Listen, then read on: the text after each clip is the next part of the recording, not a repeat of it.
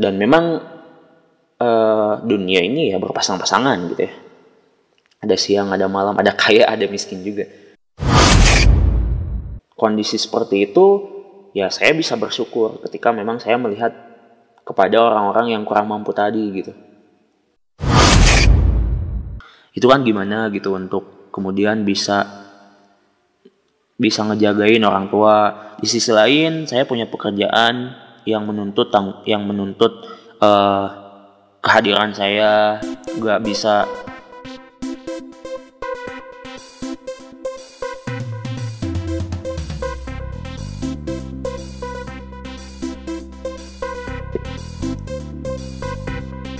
Assalamualaikum warahmatullahi wabarakatuh.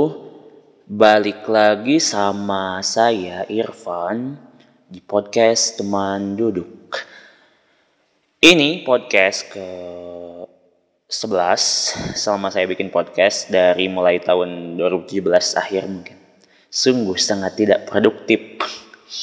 Harusnya ya dua tahun lebih Dua tahun seteng, dua tahunan lah itu harusnya udah sekian puluh episode si idealnya gitu. Kalau emang saya komitmen sama um, sama keinginan untuk bikin konten-konten positif di podcast ini.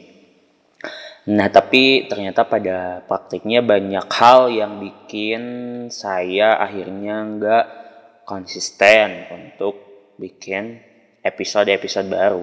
Sebenarnya ide-ide banyak banget sih saya um, apa ya udah kayak ngelis gitu siapa yang bakalan diajak ngobrol di episode episode uh, podcast teman duduk berikutnya.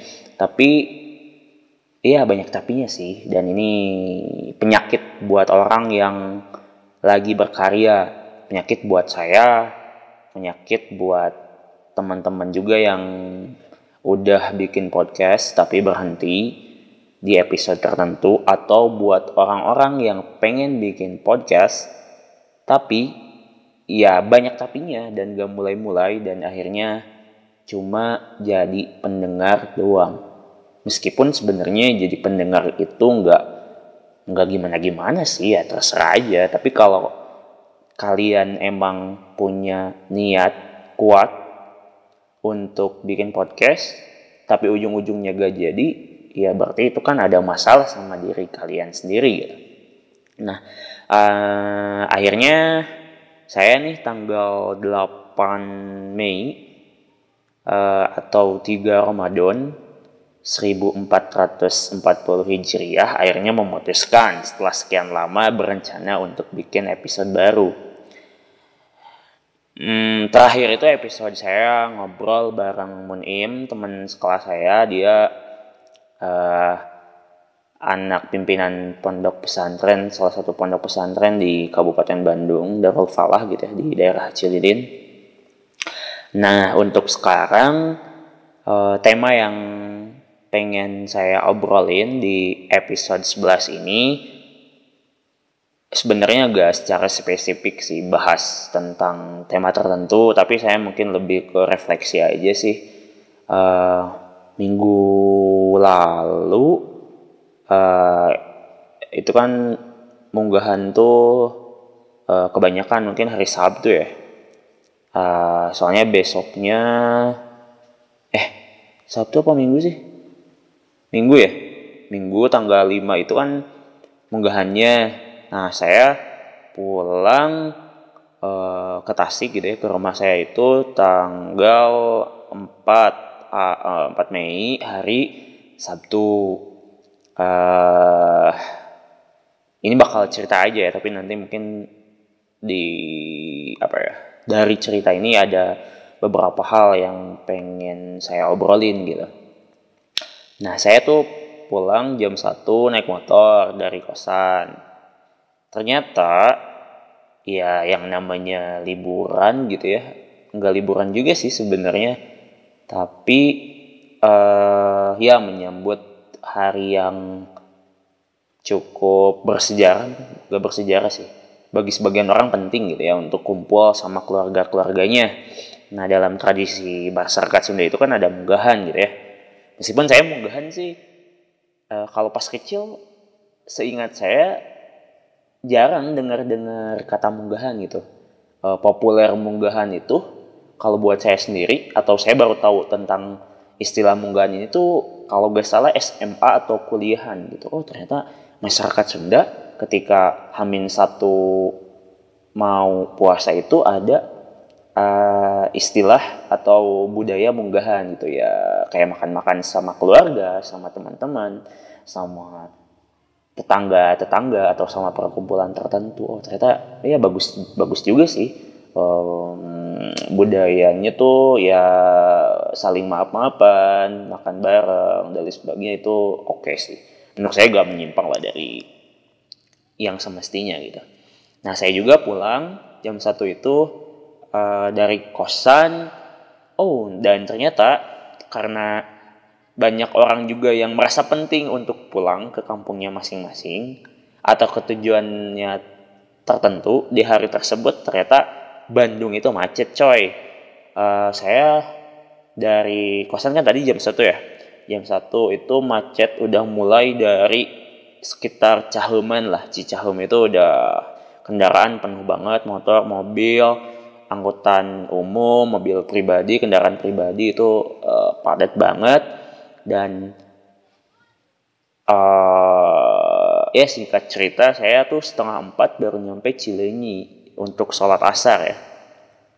Sementara teman saya uh, Yusuf itu orang Tasik juga orang Cikalong dia sekitar setengah sebelasan lah dan uh, di jam yang sama gitu ya sekitar mungkin jam dua atau setengah tigaan ketika saya masih di sekitar ujung Berung teman saya tuh nge-WA Van ayo istirahat di Ciawi katanya oh cukup saya masih jauh kata saya.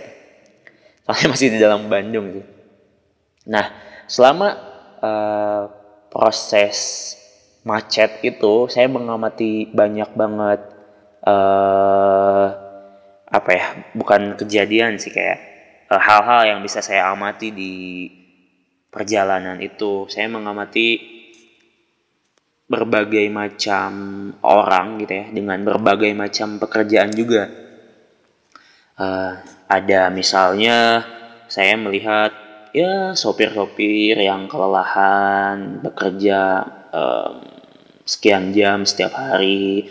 Kemudian juga uh, ada tukang parkir yang memang pekerjaannya membantu yang punya kendaraan untuk uh, memarkirkan kendaraannya atau uh, untuk si kendaraan itu keluar dari parkiran tersebut gitu ya.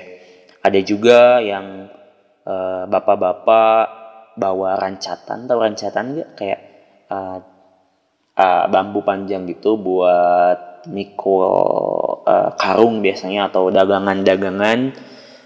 Itu si bapaknya lagi duduk aja di tepi jalan gitu bawa rancatan sama karung yang dilipat-lipat. Ya mungkin lagi nunggu angkutan juga gitu untuk dia pulang ke rumahnya atau gimana. Ada juga oh, yang jualan banyak lah yang kalau yang jualan mah udah gak aneh gitu ya. Jualan makanan jualan barang-barang aksesoris dan atau yang memang jualannya dalam skala yang gede gitu ya. Eh, jualan barang-barang material di toko yang gede dan lain sebagainya gitu. Yaitu untuk menyebut beberapa pekerjaan aja sih. Tapi di sisi lain juga uh, saya melihat ada banyak banget orang gitu ya yang pakai mobil-mobil mewah pakai Alphard Alfa Alphard Alphard pakai ya mobil-mobil brand mewah gitu ya dengan harga yang pasti uh, mahal juga gitu. Orang-orang kecil mana ada sih yang punya kesempatan buat naik sama mobil yang saya sebut tadi mewah gitu. Uh, Pajero misalnya atau apa. Mungkin uh, kalau orang-orang kecil dengan pekerjaan yang tadi saya sebutkan uh, mereka kalau dikasih kesempatan untuk naik mobil mewah itu wah bakal seneng banget bakal bersyukur banget dan mungkin gak nyangka bakal naik kendaraan mewah sekali dalam seumur hidupnya gitu. Jadi kalau misalnya ada nih orang-orang yang memang tergerak untuk ngasih atau untuk memfasilitasi tersampainya kebahagiaan kepada beberapa orang bisa dicoba nih uh, apa ngejakin orang-orang tertentu target gitu ya untuk naik ke kendaraannya atau diantarin ke destinasi uh, tempat wisata yang dia pengenin selama hidup. Wah, itu kayaknya keren banget projectnya gitu. Kayaknya simpel tapi ya mungkin ada yang udah ngelakuin tapi nggak banyak gitu uh, ya itu mungkin bisa jadi ide kebaikan saya juga sih proyek kebaikan kalau udah udah kaya gitu ya udah udah berada.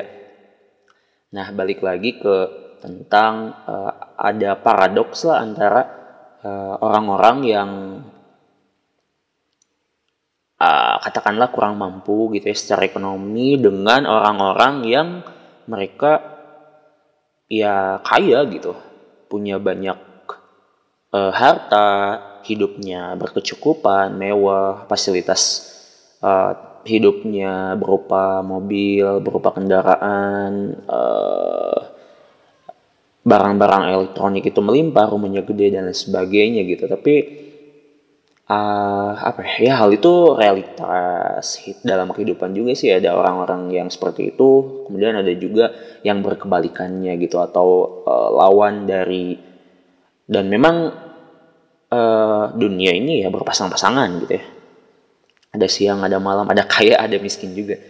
Nah uh, untuk sampai pada semua orang pada sebuah negara itu kaya semua saya juga gak tahu ya tahun kapan gitu di Indonesia.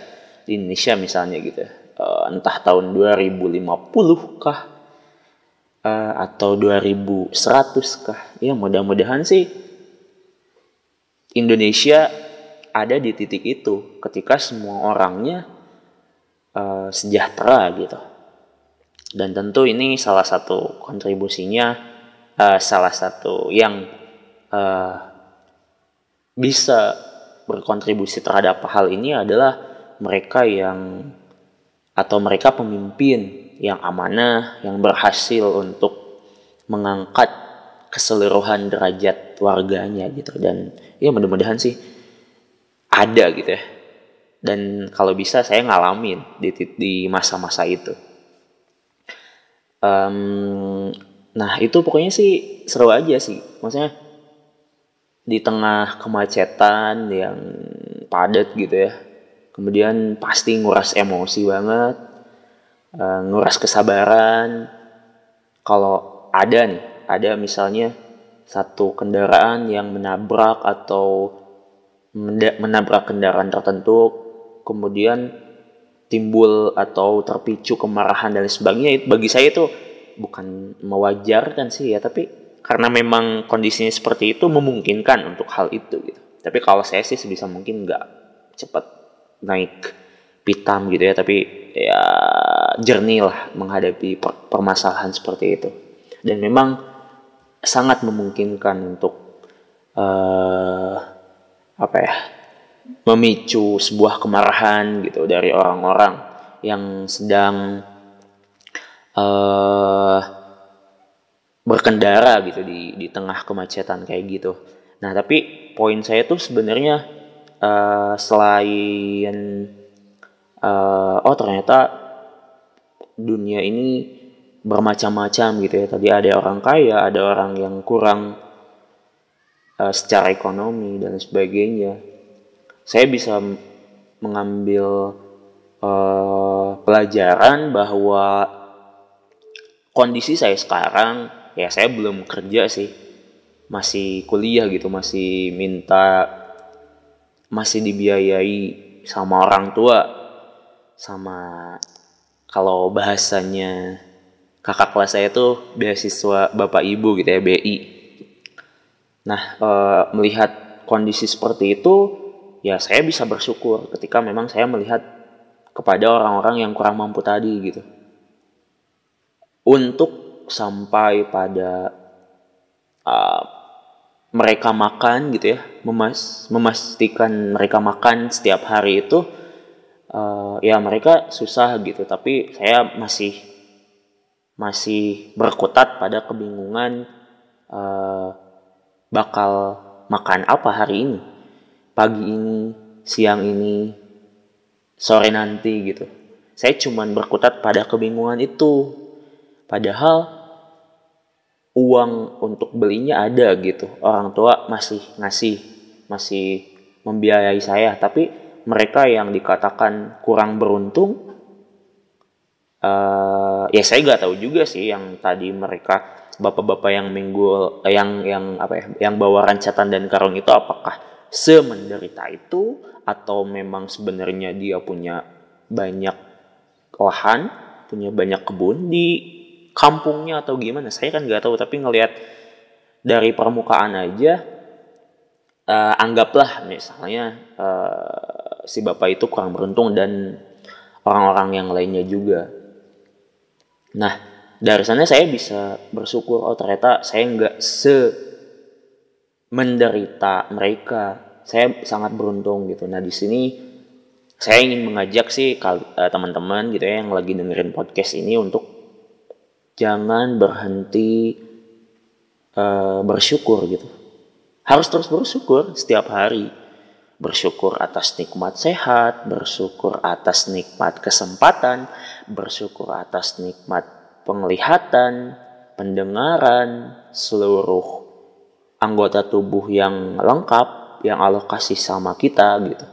Kemudian nikmat untuk uh, nikmat untuk punya pekerjaan yang layak untuk beberapa orang tertentu kemudian nikmat untuk mengakses pendidikan, pendidikan tinggi karena memang pada faktanya gak semua orang punya kesempatan untuk mengakses pendidikan gitu.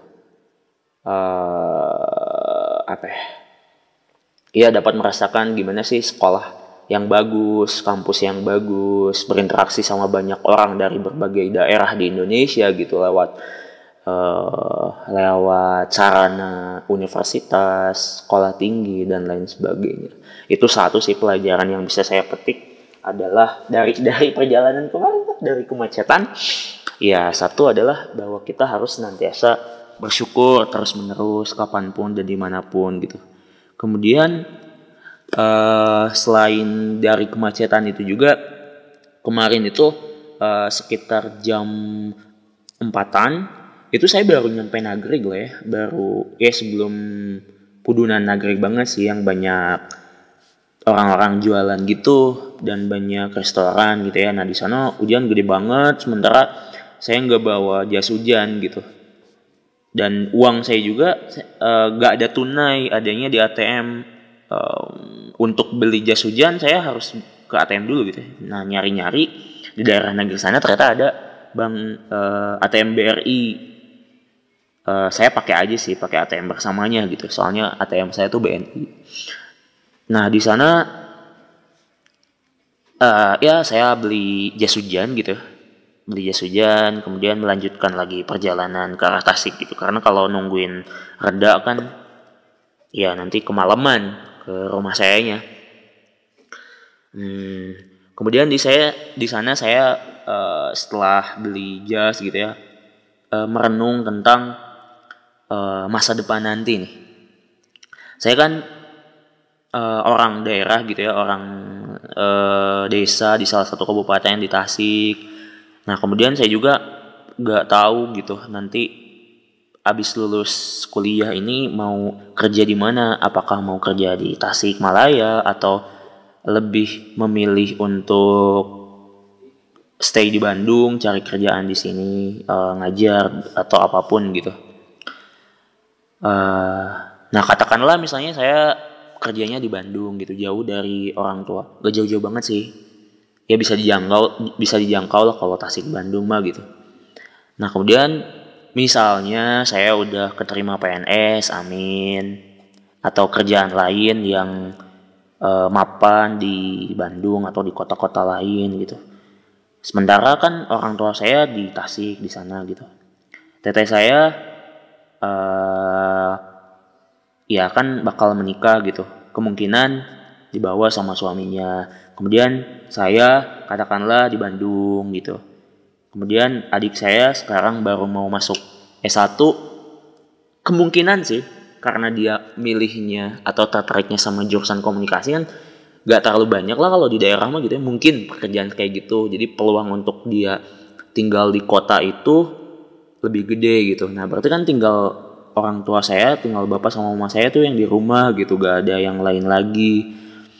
Uh, ya saya tiba-tiba terharu aja sih sama uh, bayangan uh, tersebut gitu. Gimana kalau misalnya orang tua saya udah sepuh gitu ya, saya udah berkeluarga juga. Kemudian saya memikirkan uh, ya kalau udah sepuh kan apa gitu ya kondisi kesehatan menurun. Kemudian juga uh, ya kita nggak tahu lah apa yang bakal terjadi gitu. Kemudian ini ya saya membayangkan ininya aja sih kalau udah tua gitu sementara saya punya aturan-aturan untuk uh, tidak tidak cuti sembarangan tidak bolos gitu sementara misalnya orang tua saya sakit butuh uh, teman di rumah sakit misalnya itu kan gimana gitu untuk kemudian bisa bisa ngejagain orang tua.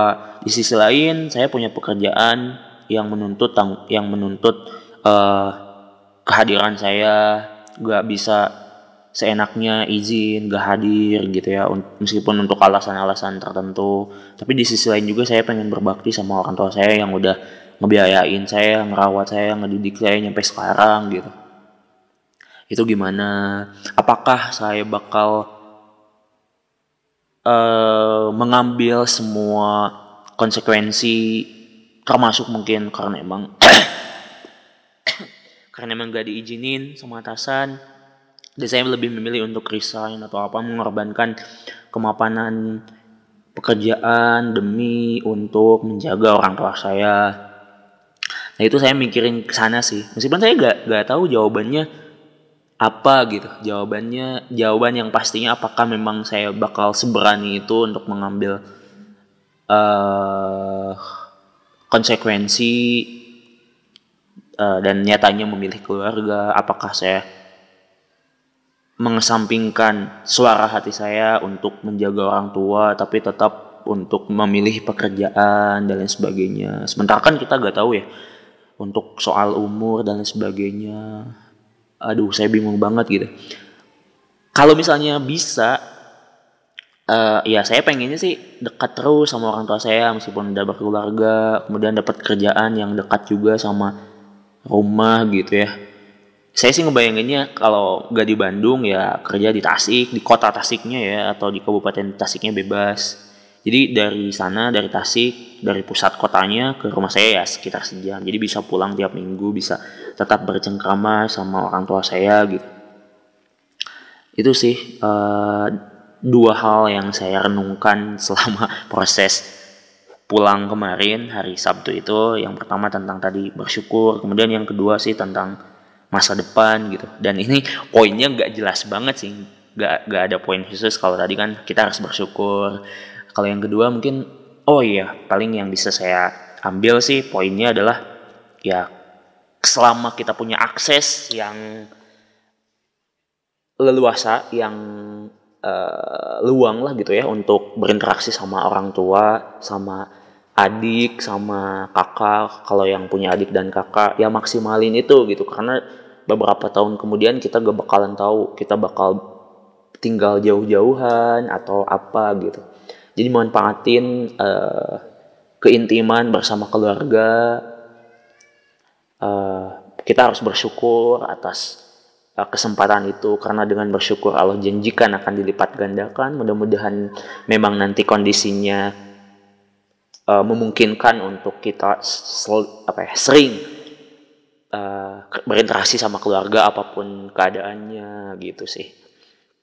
Jadi di podcast ini saya pengen cerita dua hal ini tentang makna bersyukur, pentingnya untuk terus bersyukur dalam kondisi apa pun uh, atas segala nikmat kejadian hidup uh, setiap hari gitu ya.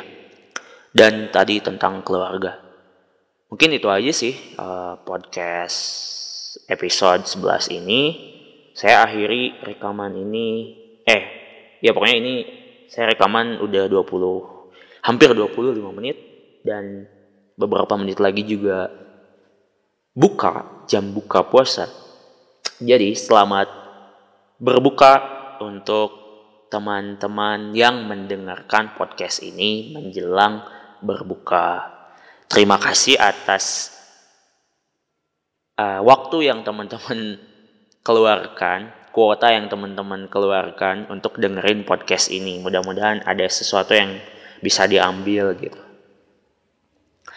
Uh, mohon maaf apabila pembahasannya nggak jelas gitu ya.